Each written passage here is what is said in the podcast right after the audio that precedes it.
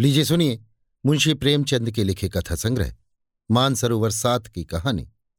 नाग पूजा, मेरी, यानी समीर गोस्वामी की आवाज़ में। प्रातःकाल था। आषाढ़ का पहला दौगड़ा निकल गया था। कीट पतंग चारों तरफ़ रेंगते दिखाई देते थे। तिलोत्तमा ने वाटिका की ओर देखा तो वृक्ष और पौधे ऐसे निखर गए थे जैसे साबुन से मैले कपड़े निखर जाते हैं। उन पर एक विचित्र आध्यात्मिक शोभा छाई हुई थी। मानो योगी वर आनंद में मग्न पड़े हों। चिड़ियों में असाधारण चंचलता थी। डाल डाल पात पात चहकती फिरती थी। तिलोत्तमा बाग में निकल आई। वो भी इन्हीं पक्षियों की भांति चंचल हो गई थी। कभी किसी पौधे को देखती, कभी किसी फूल पर पड़ी हुई जल की बूंदों को हिलाकर अपने मुँह पर उनके शीतल छींटे डालती। लाल बीर बहुटियाँ रेंग रही थीं। वो उन्हें चुनकर हथेली पर रखने लगी। सहसा उसे एक काला वृहत काय सांप रेंगता दिखाई दिया। उसने चिल्लाकर कहा, अम्मा अम्मा नागची जा रहे हैं। लाओ थोड़ा सा दूध उनके लिए कटोरे में रख दूँ। अम्मा ने कहा, जाने दो बेटा, हवा खाने निकले होंगे। तिलोत्तमा, गर्मियों में कहाँ चले जाते हैं? दिखाई नहीं देते? माँ, कहीं जाते नहीं बेटी, अपनी बाबी में पड़े रहते हैं। तिलोत्तमा, और कहीं नहीं जाते। माँ, बेटी हमारे देवता हैं और कहीं क्यों जाएँगे? तुम्हारे जन्म के साल से ये बराबर यहीं दिखाई देते हैं। किसी से नहीं बोलते। बच्चा पास से निकल जाए, पर जरा भी नहीं ताकते। आज तक कोई चूहिया भी नहीं पकड़ी। तिलोत्तमा तो खाते क्या होंगे? माँ, बेटी ये लोग हवा पर रहते हैं। इसी से इनकी आत्मा दिव्य हो जाती है। अपने पूर्व जन्म की बातें इन्हें याद रहती हैं। आने वाली बातों को भी जानते हैं। कोई बड़ा योगी जब अहंकार करने लगता है तो उसे दंड स्वरूप इस योनि में जन्म लेना पड़ता है। जब तक प्राश्चित पूरा नहीं होता, तब तक वो इस योनि में रहता है। कोई कोई तो सौ सौ दो दो सौ वर्ष तक जीते रहते हैं। तुलोत्तमा, इनकी पूजा न करो तो क्या करे? माँ, बेटी कैसी बच्चों की सी बातें करती हो? नाराज़ हो जाए तो सिर पर ना जाने क्या विपत्ति आ पड़े? तेरे जन्म के साल पहले पहल दिखाई दिए थे। तब से साल में दस पाँच बार अवश्य दर्शन दे जाते हैं। इनका ऐसा प्रभाव है कि आज तक किसी के सिर में दर्द तक नहीं हुआ। कई वर्ष हो गए, तिलोत्तमा बालिका से युवती हुई, विवाह का शुभ अवसर आ पहुँचा। बारात आई, विवाह हुआ। तिलोत्तमा के पति गृह जाने का मुहूर्त आ पहुँचा। नई वधु का श्रृंगार हो रहा था। भीतर बाहर हलचल मची हुई थी। ऐसा जान पड़ता था, भगदड़ पड़ी हुई है। तिलोत्तमा के हृदय में वियोग दुख की तरंगे उठ रही हैं। वो एकांत में बैठकर रोना चाहती है। आज माता, पिता, भाई, बंद, सखी, सहेलियाँ सब छूट जाएँगी।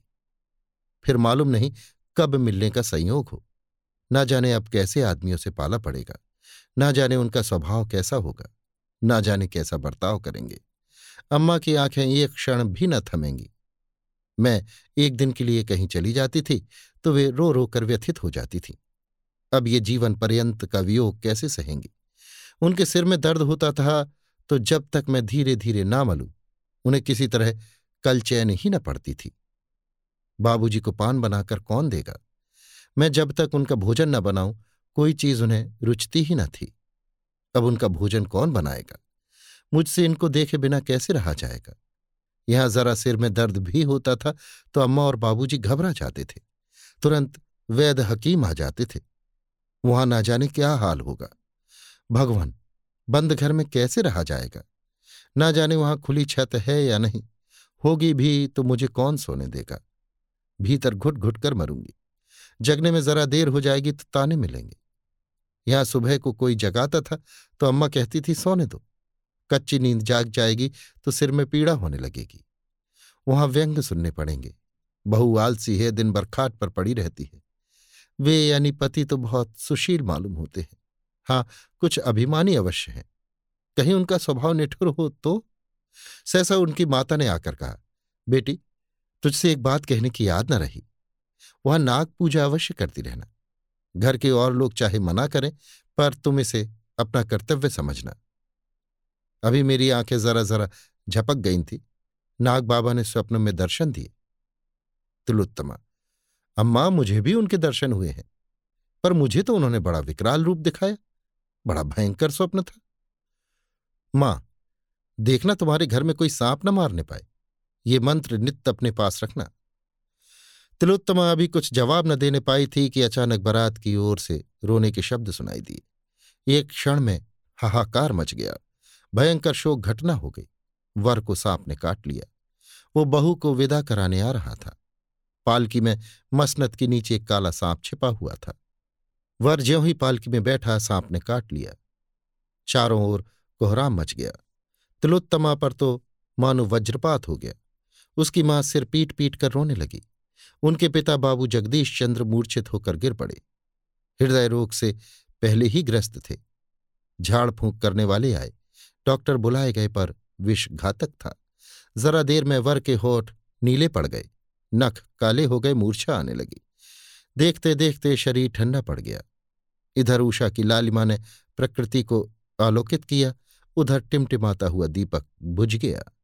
जैसे कोई मनुष्य बोरों से लदी हुई नाव पर बैठा हुआ मन में झुंझलाता है कि ये और तेज क्यों नहीं चलती? कहीं आराम से बैठने की जगह नहीं। ये इतनी हिल क्यों रही है? मैं व्यर्थ ही इसमें बैठा। पर अकस्मात नाव को भंवर में पड़ते देखकर उसके मस्तूल से चिपट जाता है। वही दशा तिलोत्तमा की हुई। अभी तक वो वियोग दुख में ही मग्न थी। ससुराल के कष्टों और दुर्वस्थाओं की चिंताओं में पड़ी हुई थी। पर अब उसे होश आया कि इस नाव के साथ मैं भी डूब रही हूँ। एक क्षण पहले वो कदाचित जिस पुरुष पर झुंझला रही थी, जिसे लुटेरा और डाकू समझ रही थी, वो अब कितना प्यारा था। उसके बिना अब जीवन एक दीपक था, बुझा हुआ, एक वृक्ष था फल फूल विहीन। अभी एक क्षण पहले वो दूसरों की ईर्ष्या का कारण थी, अब दया और करुणा की। थोड़े ही दिनों में उसे ज्ञात हो गया कि मैं पति विहीन होकर संसार के सब सुखों से वंचित हो गई। एक वर्ष बीत गया।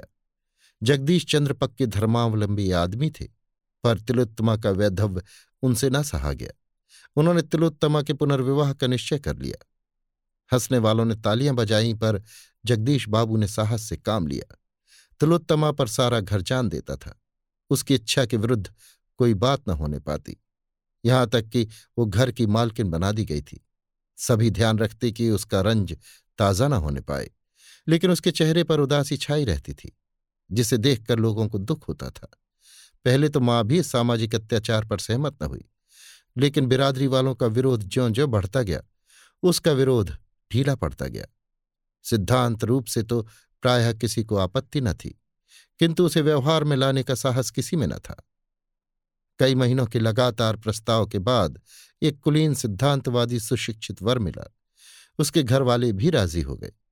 तिलोत्तमा को समाज में अपना नाम बिकते देखकर दुख होता था। वो मन में कुढ़ती थी कि पिताजी नाहक मेरे लिए समाज में नक्कू बन रहे हैं। अगर मेरे भाग्य में सुहाग लिखा होता तो ये वज्र ही क्यों गिरता? उसे कभी कभी ऐसी शंका होती थी कि मैं फिर विधवा हो जाऊँगी। जब विवाह निश्चित हो गया और वर की तस्वीर उसके सामने आई तो उसकी आँखों में आँसू भर आए। चेहरे से कितनी सज्जनता, कितनी दृढ़ता, कितनी विचारशीलता टपकती थी। वो चित्र को लिए हुए माता के पास गई और शर्म से सिर झुकाकर बोली, अम्मा, मुझे मुँह तो न खोलना चाहिए, पर अवस्था ऐसी आ पड़ी है कि बिना मुँह खोले रहा नहीं जाता। आप बाबूजी को मना कर दें। मैं जिस दशा में हूँ, संतुष्ट हूँ। मुझे ऐसा भय हो रहा है कि अब की फिर वही शोक घटना। माँ ने सहमी हुई आँखों से देखकर कहा, बेटी, कैसी असगुन की बात मुँह से निकाल रही हो? तुम्हारे मन में भय समा गया है, इसी से ये भ्रम होता है। जो होनी थी वो हो चुकी। अब क्या ईश्वर तुम्हारे पीछे पड़े ही रहेंगे? तिलोत्तमा, हाँ, मुझे तो ऐसा मालूम होता है। क्यों? तुम्हें ऐसी शंका क्यों होती है? तिलोत्तमा, क्या जाने क्यों? कोई मेरे मन में बैठा हुआ कह रहा है कि फिर अनिष्ट होगा। मैं प्रायः नित्य डरावने स्वप्न देखा करती हूँ। रात को मुझे ऐसा जान पड़ता है कि कोई प्राणी, जिसकी सूरत सांप से बहुत मिलती जुलती है, मेरी चारपाई के चारों ओर घूमता है। मैं भय के मारे चुप्पी साध लेती हूँ। किसी से कुछ कहती नहीं। माँ ने समझा, ये सब भ्रम है। विवाह की तिथि नियत हो गई। ये केवल तिलोत्तमा का पुनर्संस्कार न था। बल्कि समाज सुधार का एक क्रियात्मक उदाहरण था। समाज सुधारकों के दल दूर से विवाह में सम्मिलित होने के लिए आने लगे। विवाह वैदिक रीत से हुआ। मेहमानों ने खूब व्याख्यान दिए। पत्रों ने खूब आलोचनाएँ की। बाबू जगदीश चंद्र के नैतिक साहस की सराहना होने लगी। तीसरे दिन बहू के विदा होने का मुहूर्त था। जनवासी में यथासाध्य रक्षा के सभी साधनों से काम लिया गया था। बिजली की रोशनी से सारा जनवासा दिन सा हो गया था। भूमि पर रेंगती हुई चींटी भी दिखाई देती थी। केशों में न कहीं शिकन थी, न सिलवट और न झोल। शामियाने के चारों तरफ़ कनाते खड़ी कर दी गई थी। किसी तरफ़ से कीड़ों मकोड़ों के आने की संभावना न थी, पर भावी प्रबल होती है। प्रातःकाल के चार बजे थे। तारागणों की बारात विदा हो रही थी। बहू की विदाई की तैयारी हो रही थी। एक तरफ़ शहनाइयाँ बज रही थीं, दूसरी तरफ़ से विलाप की आर्त ध्वनि उठ रही थी। पर तिलोत्तमा की आँखों में आँसू न थे। समय नाजुक था। वो किसी तरह घर से बाहर निकल जाना चाहती थी। उसके सिर पर तलवार लटक रही थी। रोने और सहेलियों से गले मिलने में कोई आनंद न था। जिस प्राणी का फोड़ा चिलक रहा हो, उसे जर्राह का घर बाग में सैर करने से ज़्यादा अच्छा लगे तो क्या आश्चर्य है। वर को लोगों ने जगाया, बाजा बजने लगा। वो पालकी में बैठने को चला कि वधु को विदा करा लाए, पर जूते में पैर डाला ही था कि चीख मारकर पैर खींच लिया।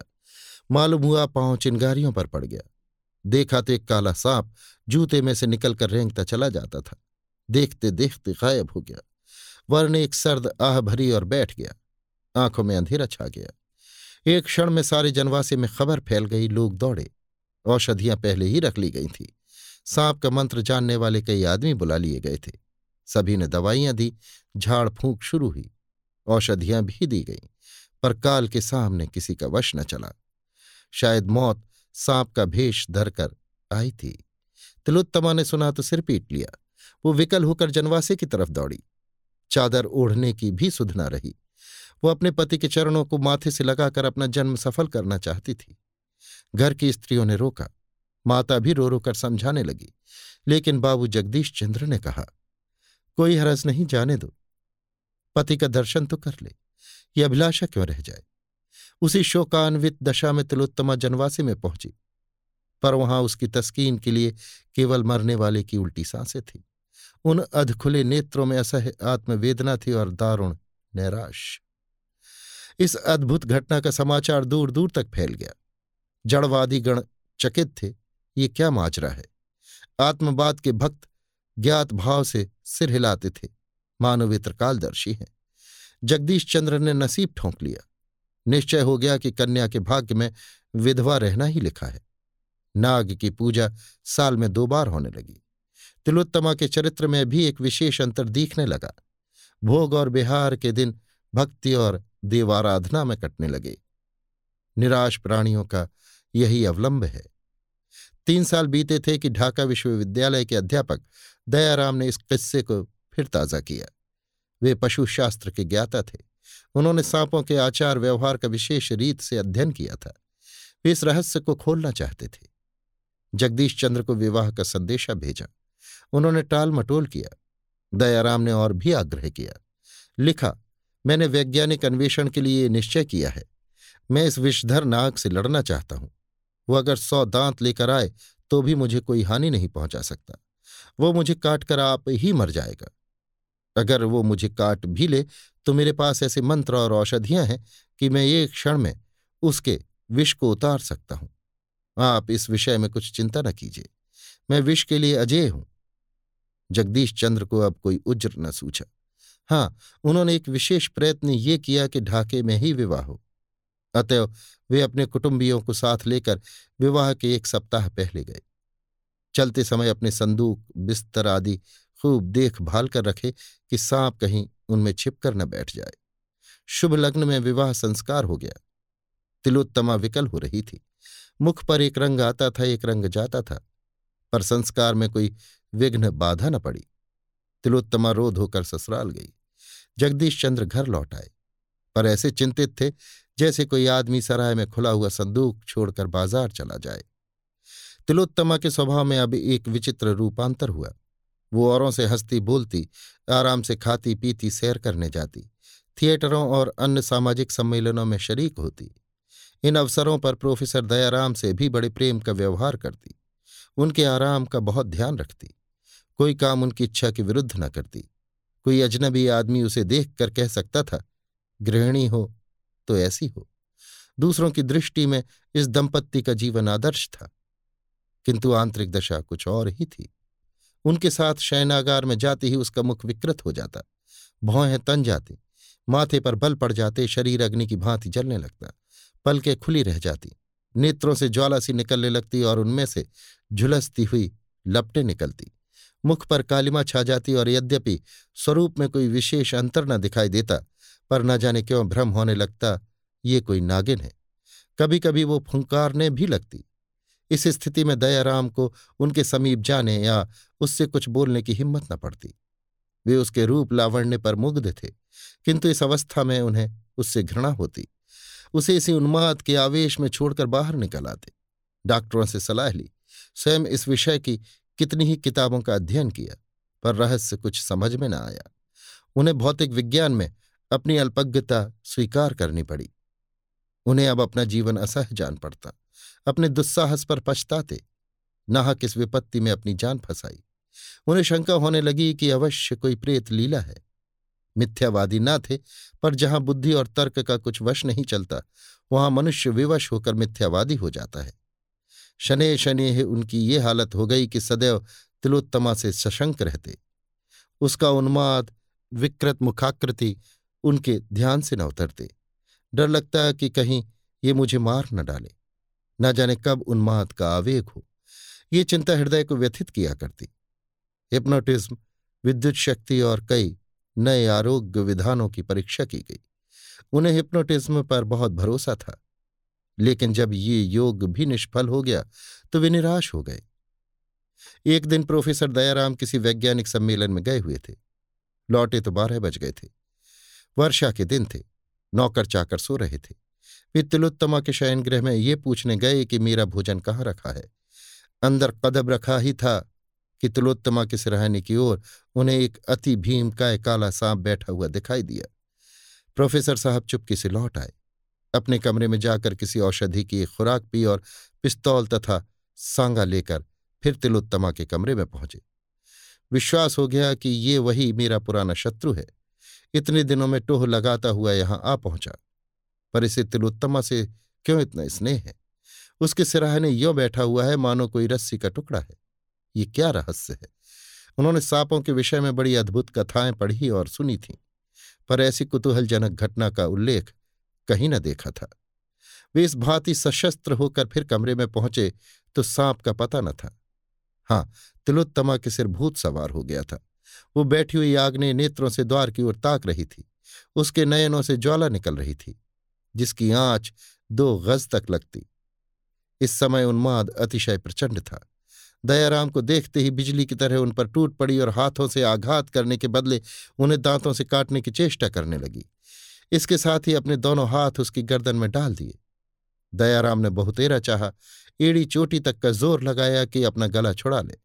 लेकिन तिलोत्तमा का बाहुपाश प्रतिक्षण सांप की केंडली की भांति कठोर एवं संकुचित होता जाता था।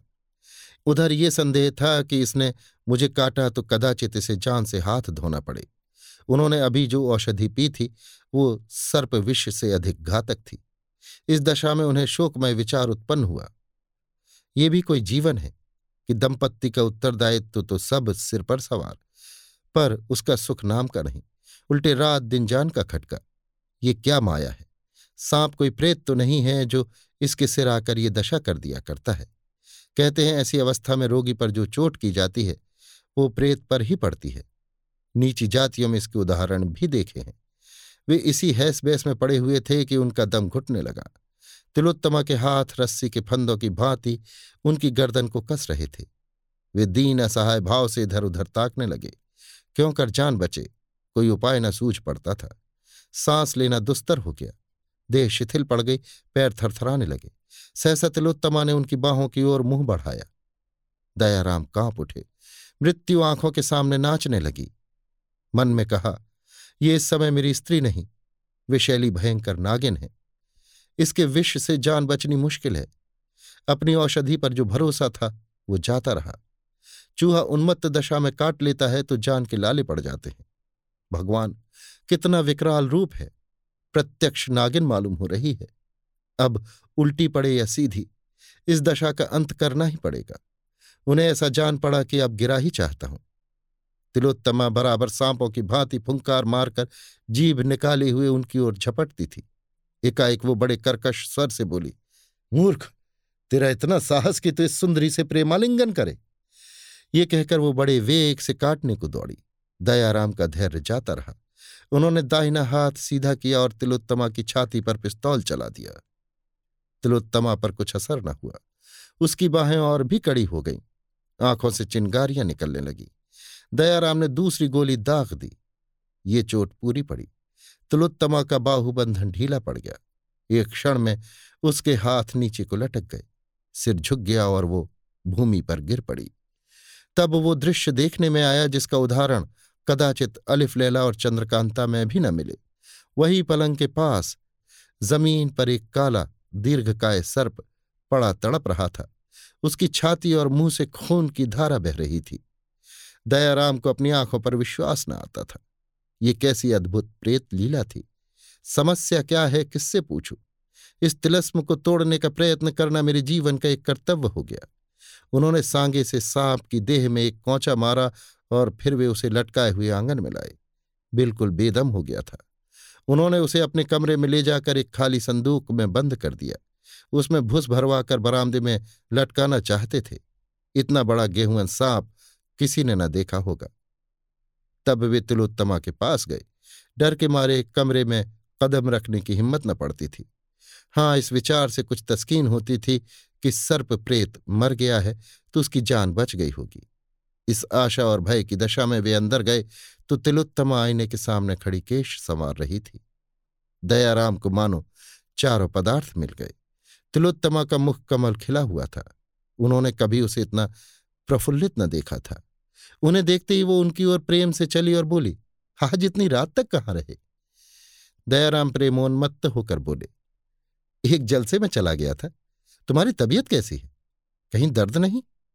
तिलोत्तमा ने उनको आश्चर्य से देखकर पूछा, तुम्हें कैसे मालूम हुआ? मेरी छाती में ऐसा दर्द हो रहा है जैसे चिलक पड़ गई हो। अभी आप सुन रहे थे मुंशी प्रेमचंद के लिखे कथा संग्रह, मानसरोवर सात की कहानी, नाग पूजा, मेरी यानी समीर गोस्वामी की आवाज़ में।